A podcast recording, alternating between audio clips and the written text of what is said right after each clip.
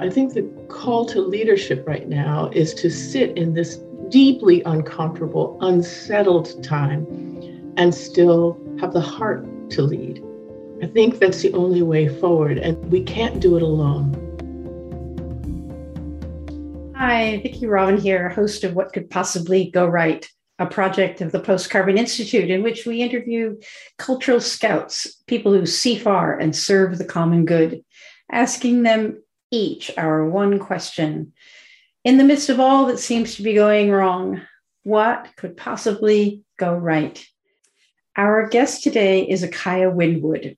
She facilitates transformation. She advises, trains, and consults how change happens individually, organizationally, and societally.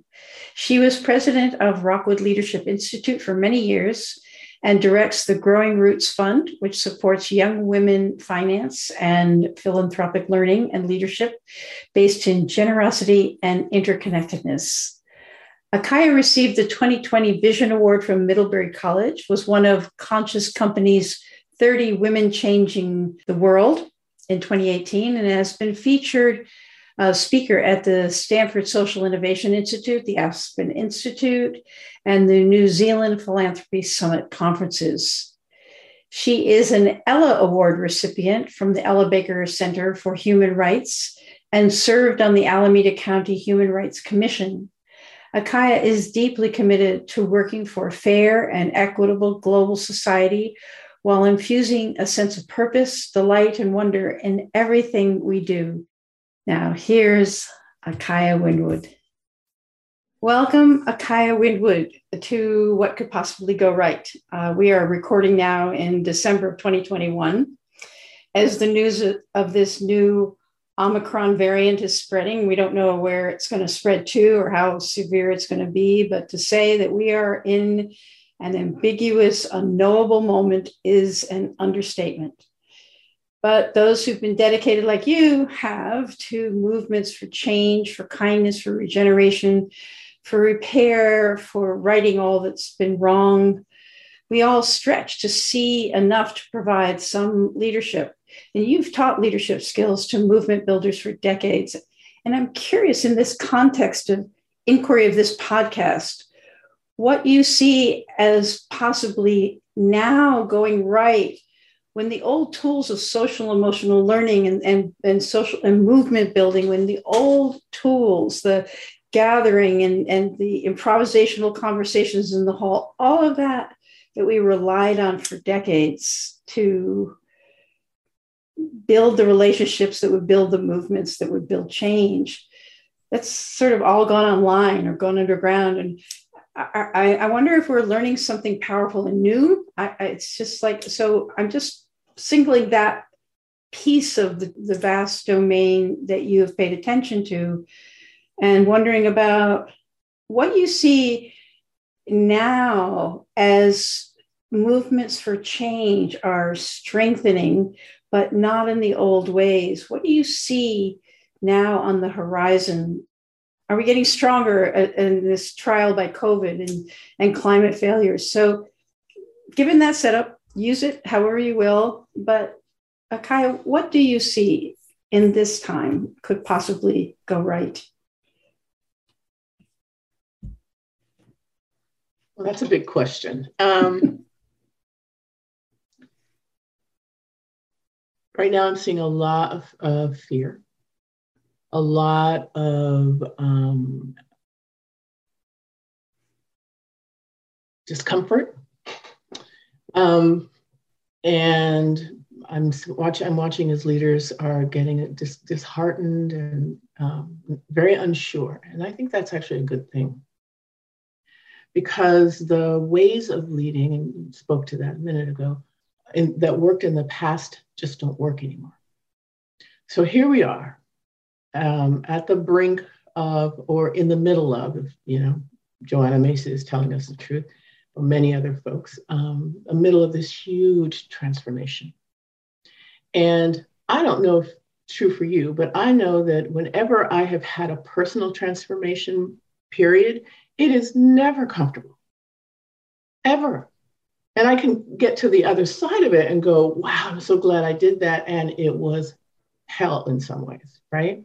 So to be able to, uh, I think the call to leadership right now is to sit in this deeply uncomfortable, unsettled time and still have the heart to lead. Um, I think that's the only way forward, and the, we can't do it alone.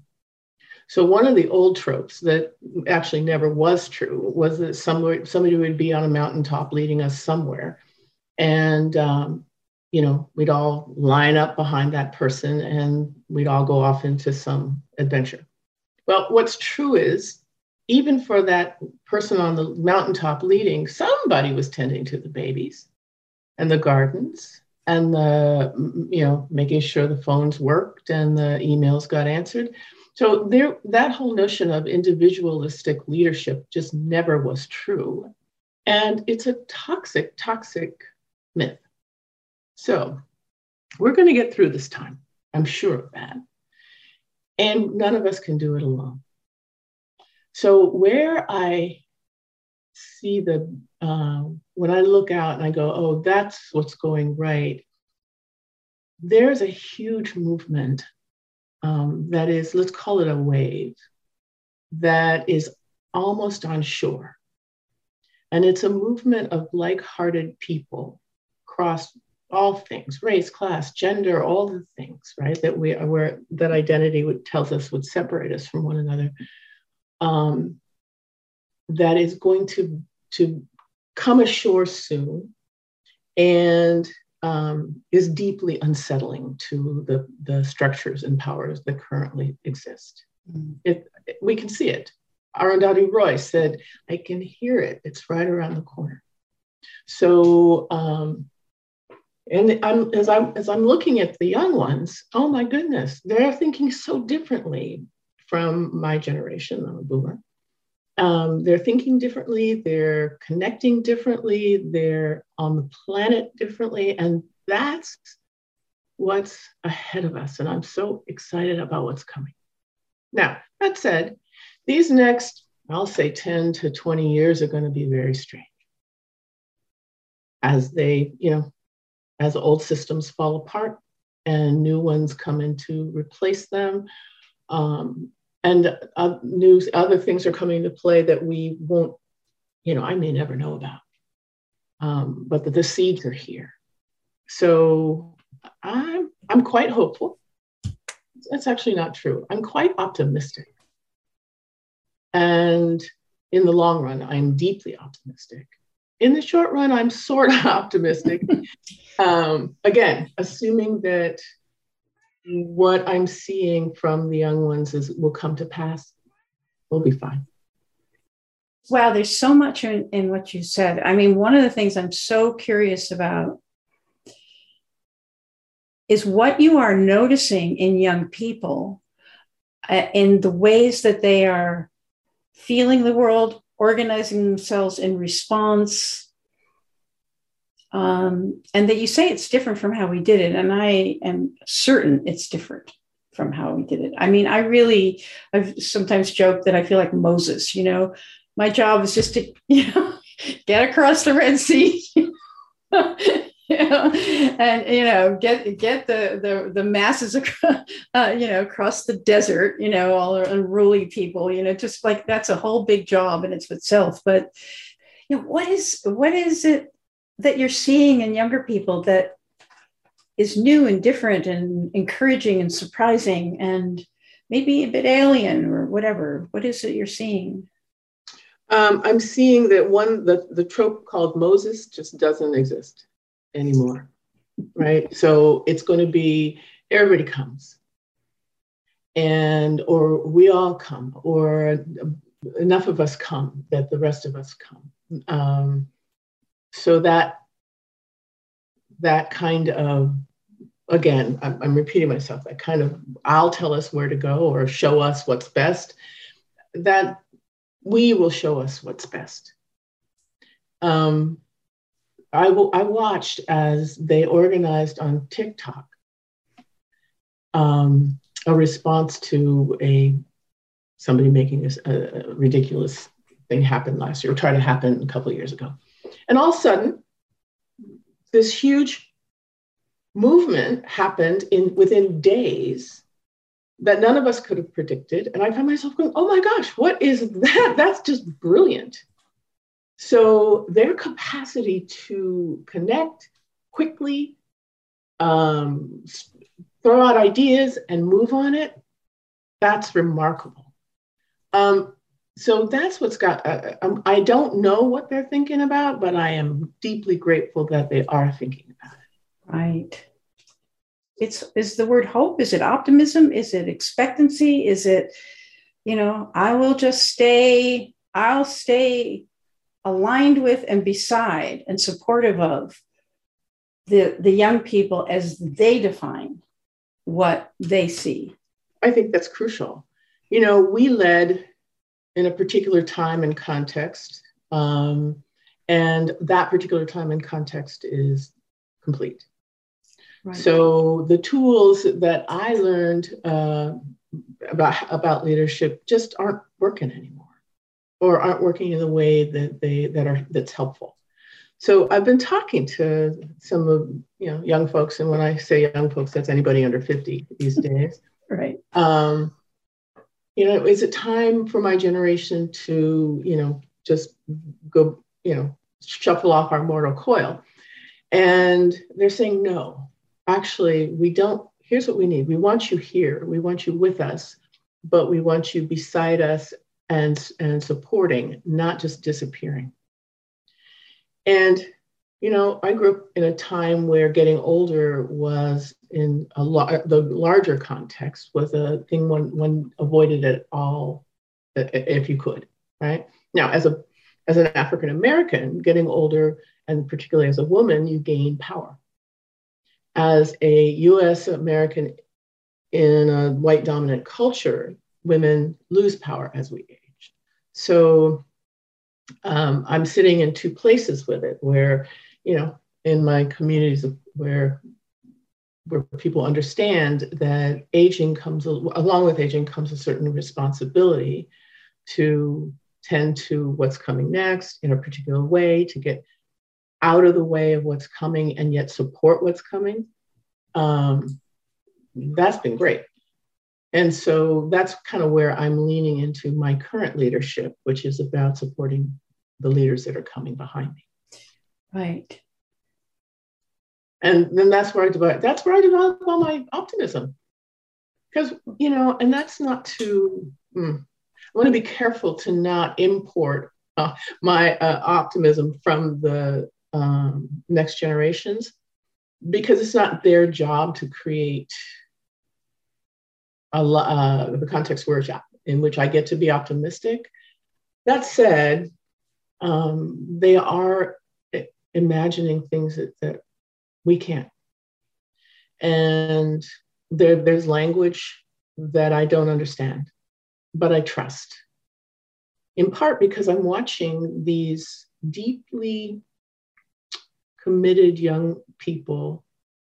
I sound like Mr. Rogers here um, these deeply committed people, people who are connecting to each other, um, fussing with each other, but I think that's, you know, humans fuss. I don't think that'll ever change, but aren't giving up on each other.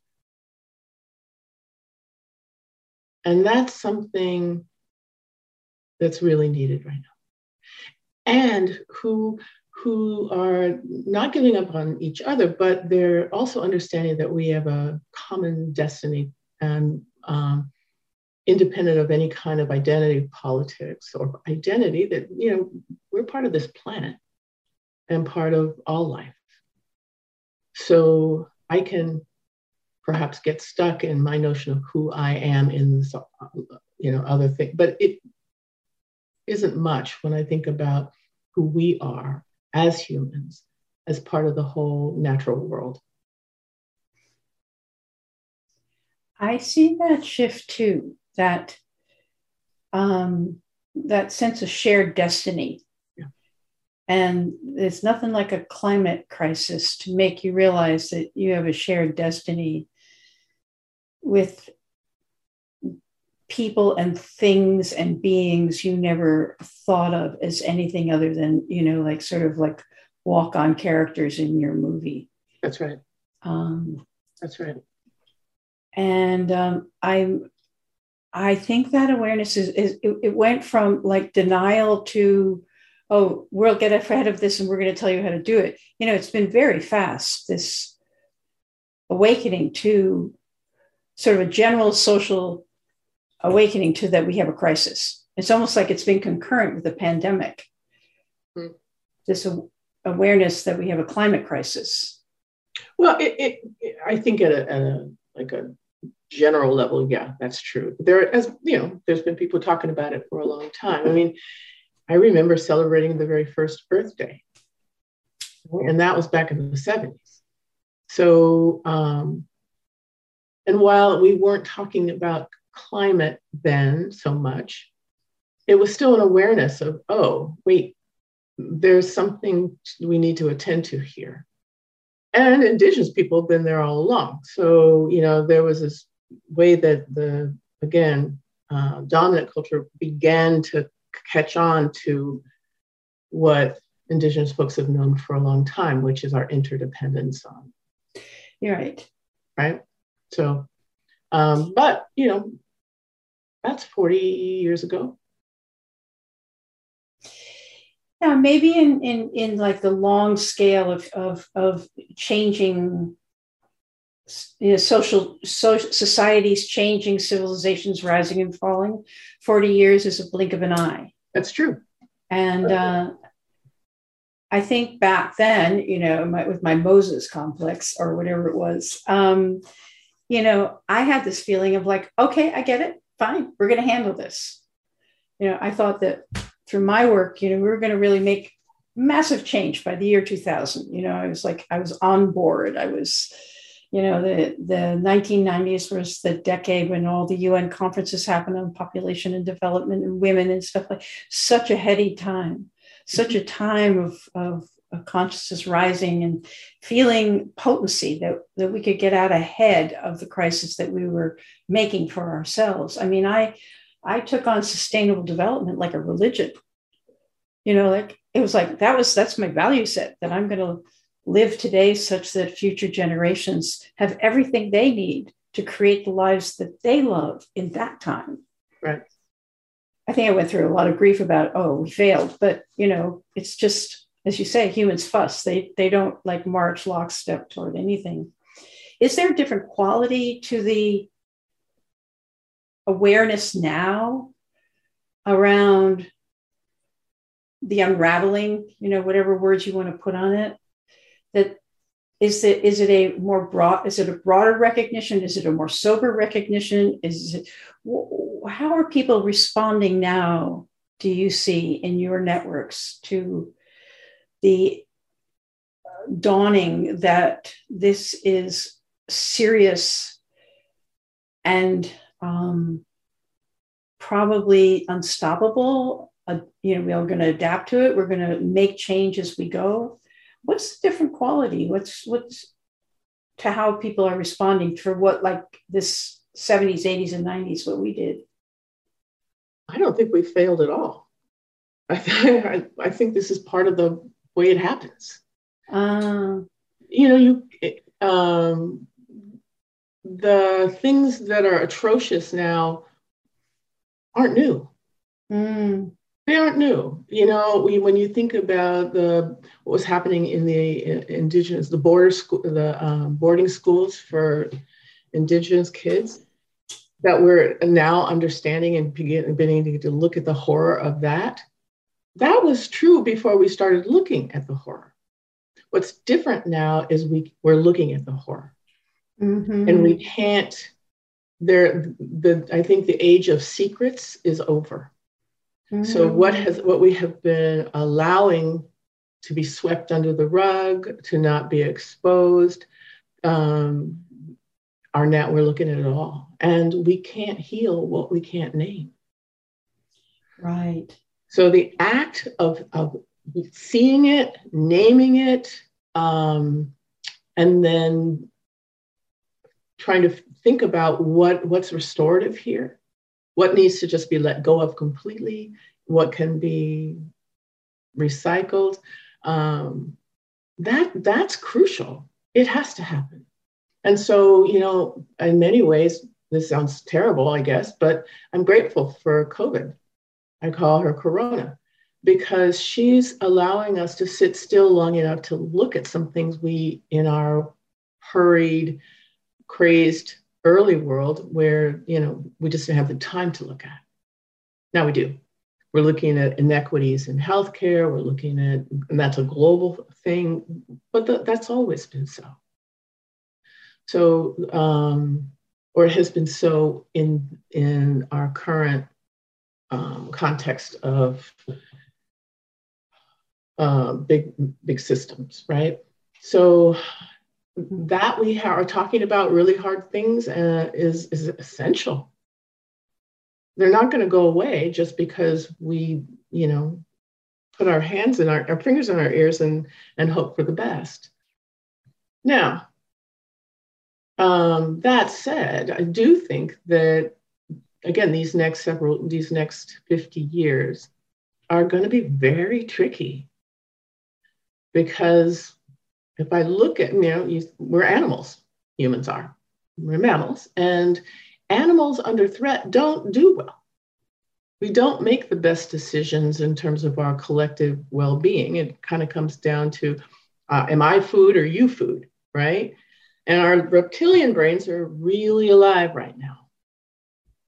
But our reptilian brains are not the only brains we have access to. And I think there are enough of us now who are saying, yeah, I'm scared.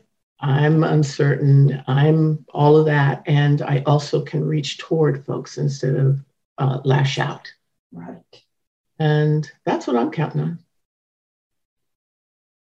There's so much in what you just said. Um, I uh, uh, two things I just want to mention. One is I wrote down the word sobriety um, because I think um, what you said about Corona being a force that has has you know it's just sort of sat us down. It's been an intervention, if you will just been a major intervention in our headlong, headstrong, we are right and we are certain, and um, there is no alternative. Tina, you know, the old Mar- Margaret Thatcher thing. Um, it's just sit down and think about what you've been doing. you know, it's just sit in that corner.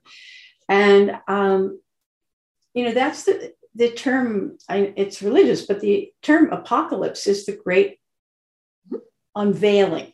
That's right it's the it is so it's apocalyptic not in, as in terrible it's apocalyptic and finally we get to see the consequences of our actions which is you are never free until you actually can confront the consequences of your actions and make a legitimate choice you know so it's it's an it's such a potent time yes. for that and and what i'm hearing you say is sort of like the learning from that is inbred in the severity of what we're going through. It's not you know optional learning that you take a weekend and you go to a workshop and then you go like i just had the most amazing insights. Let me tell you about them except i can't remember what they are. This is like you're going to sit there and I mean, it's almost like this new variant is like no you're going to still sit there no, and, and we need to sit there. I'm remembering the first, you know, months of the pandemic. So this would have been March, April, May, June 2020. And I literally sat in my garden and went nowhere. And you know, I'm I was I'm somebody who was on a plane every other month at the very least, right? And um, I, I literally sat still and all of a sudden I started to notice, wow, there, well, what is that bird?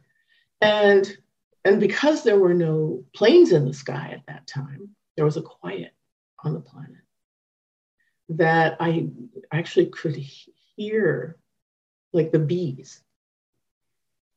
And I remember that time of, uh, with, with, with some deep fondness now because it, we were quiet enough that the you know some of the animals return to the wild spaces. And then we decided that, oh, okay, well, that will just get a bunch of vaccines. And, and I'm not disrespecting any of that.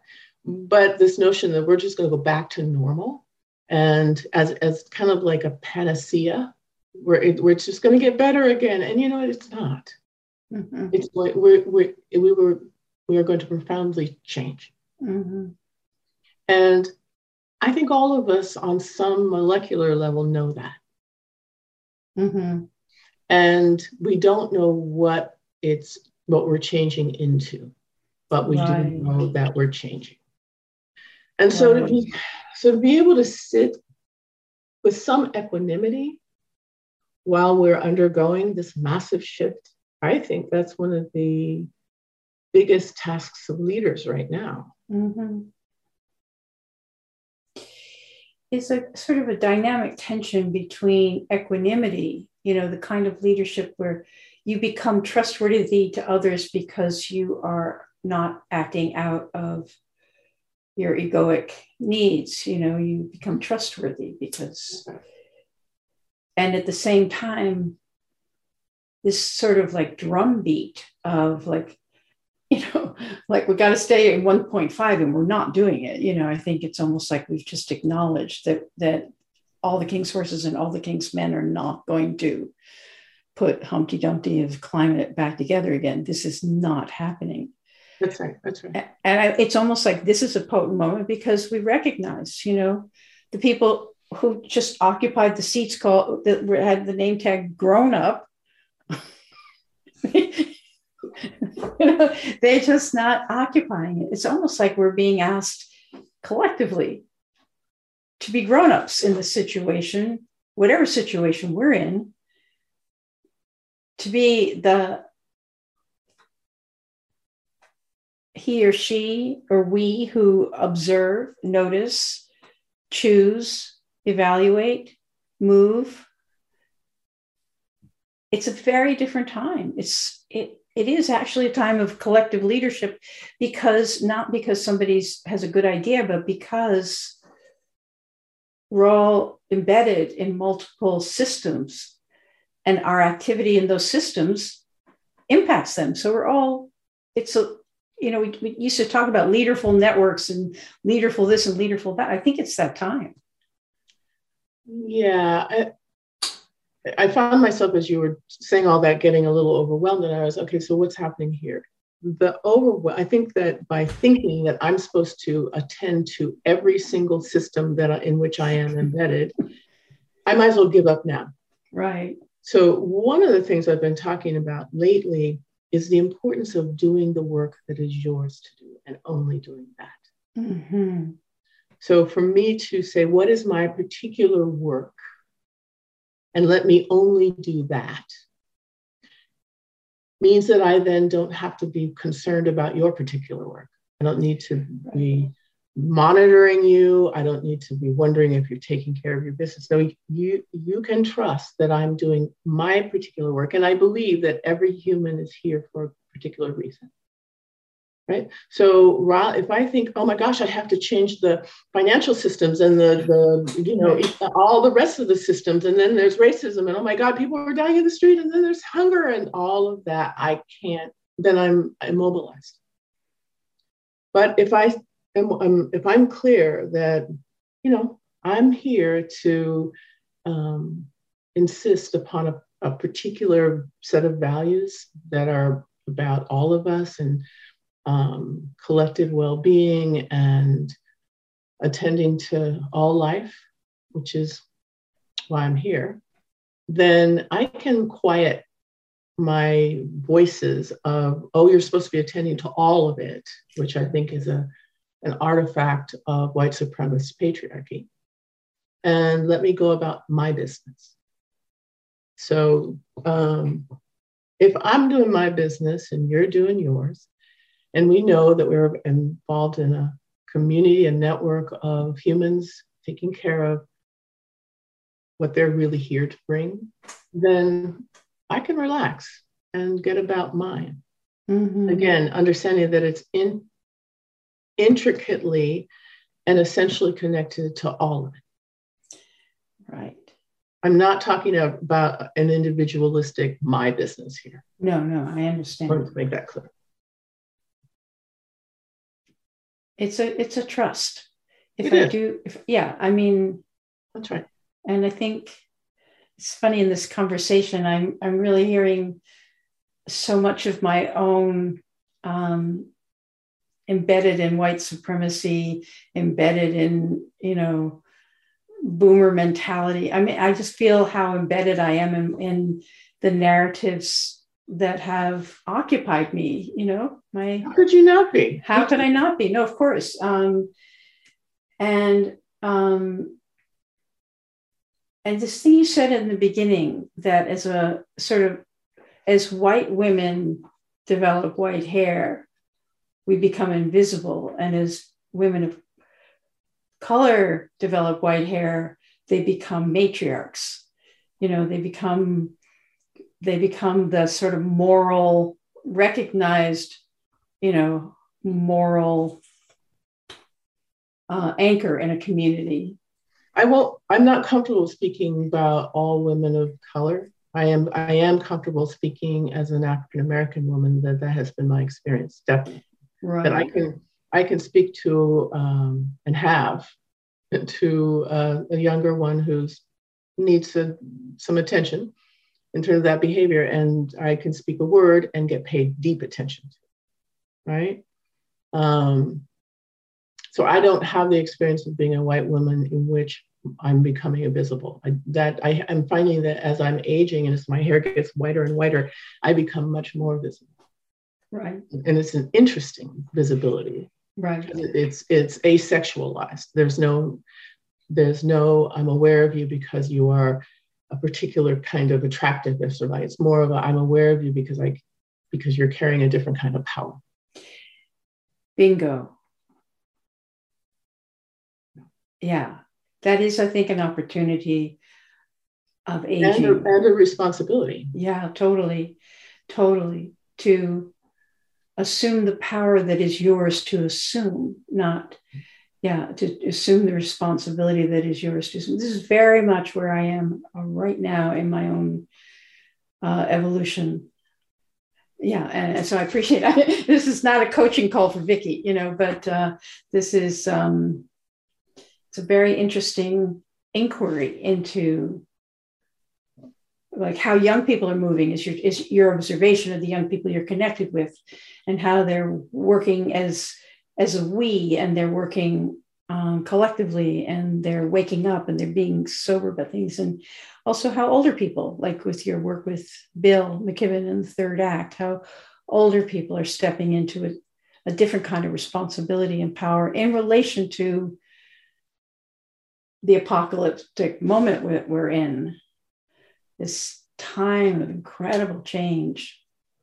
I want to make a small adjustment to the. Uh, we don't get to assume the power. That's that's that we're actually given it, Mm, and and it's given to us by those who are watching and who are younger.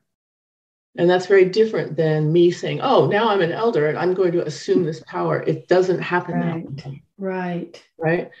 Um, I didn't. I didn't begin to even call myself an elder until the people who around me began to think of me in that way.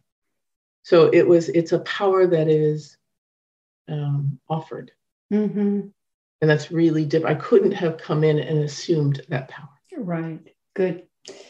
Yeah, I I've noticed that as well. That you're only an elder to the degree that you are being recognized by somebody younger as a as an elder.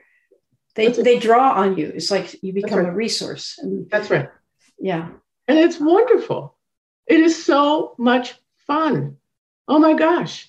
You know, I I have so much more freedom to not know things and to just, you know, say here's here's my wisdom, you're welcome to it. Um and understand that it is limited and you know given from my heart and we get to laugh and it's this is a deeply satisfying uh, time of life right now for me. Mm. I could go on and on and on with this conversation. I feel certain responsibility to being a podcast host and to your time to wind it up, but I just um I just say it takes so much faith really to live in this time together. Not faith that it's going to turn out or a particular outcome or that we're going to solve it or there's it's a, something different. It's a different kind of it's sort of like it's a very ground level faith just to be alive in community. You know we've been here before we'll be here again. Human this is you know, one of my my the phrases i'm using now as my sort of ground of being act of faith is life goes on you know, and and and civilizations rise and fall. They do. Conflicts come and conflicts go, and the worst thing in the world, you know, he didn't call you for the prom, you know, or whatever the worst thing in the world is that comes and goes. The cataclysmic event is not the cataclysmic event; it's just a moment in time, and we move, we live through it. That's right. And it's the living through it in community. You know, history is written about the important people and the battles and the, but I think there's this other thing of life goes on that we are part of. And I think that's a very strong resource for us at this point. I think that's right. I mean, uh, my beloved Rajasvini Bhansali says it's all a leap of faith. And I think that's true all the time. Um, you know, I do believe that humans survive. And we survive in many, you know, much fewer numbers, as is reasonable. We survive. Um, we're not at the end of, you know, all species have a life. We're not at the end of human life, but we're at the end of a particular kind of human life as we've known it. So um, there will be enough of us who will take the leap of faith that will get us to our next iteration of human consciousness. I'm very sure about that. And there will be those who won't come, and that's fine too. So, yeah, it's all a matter of faith. Okay, I'm going to let that be a wrap because it's so beautiful. Thank you so much, Akaya. You're welcome. I really appreciate this. Hey, thanks for listening don't forget to subscribe and leave us a five star review so that this hopeful message can get out to more people. Check out Post Carbon Institute's Resilience website for show notes and for more guest information. Thanks also to Asher Miller, Amy Burringroot, and Clara Winter of Post Carbon Institute, plus production assistant Michelle Wig from frugalityandfreedom.com.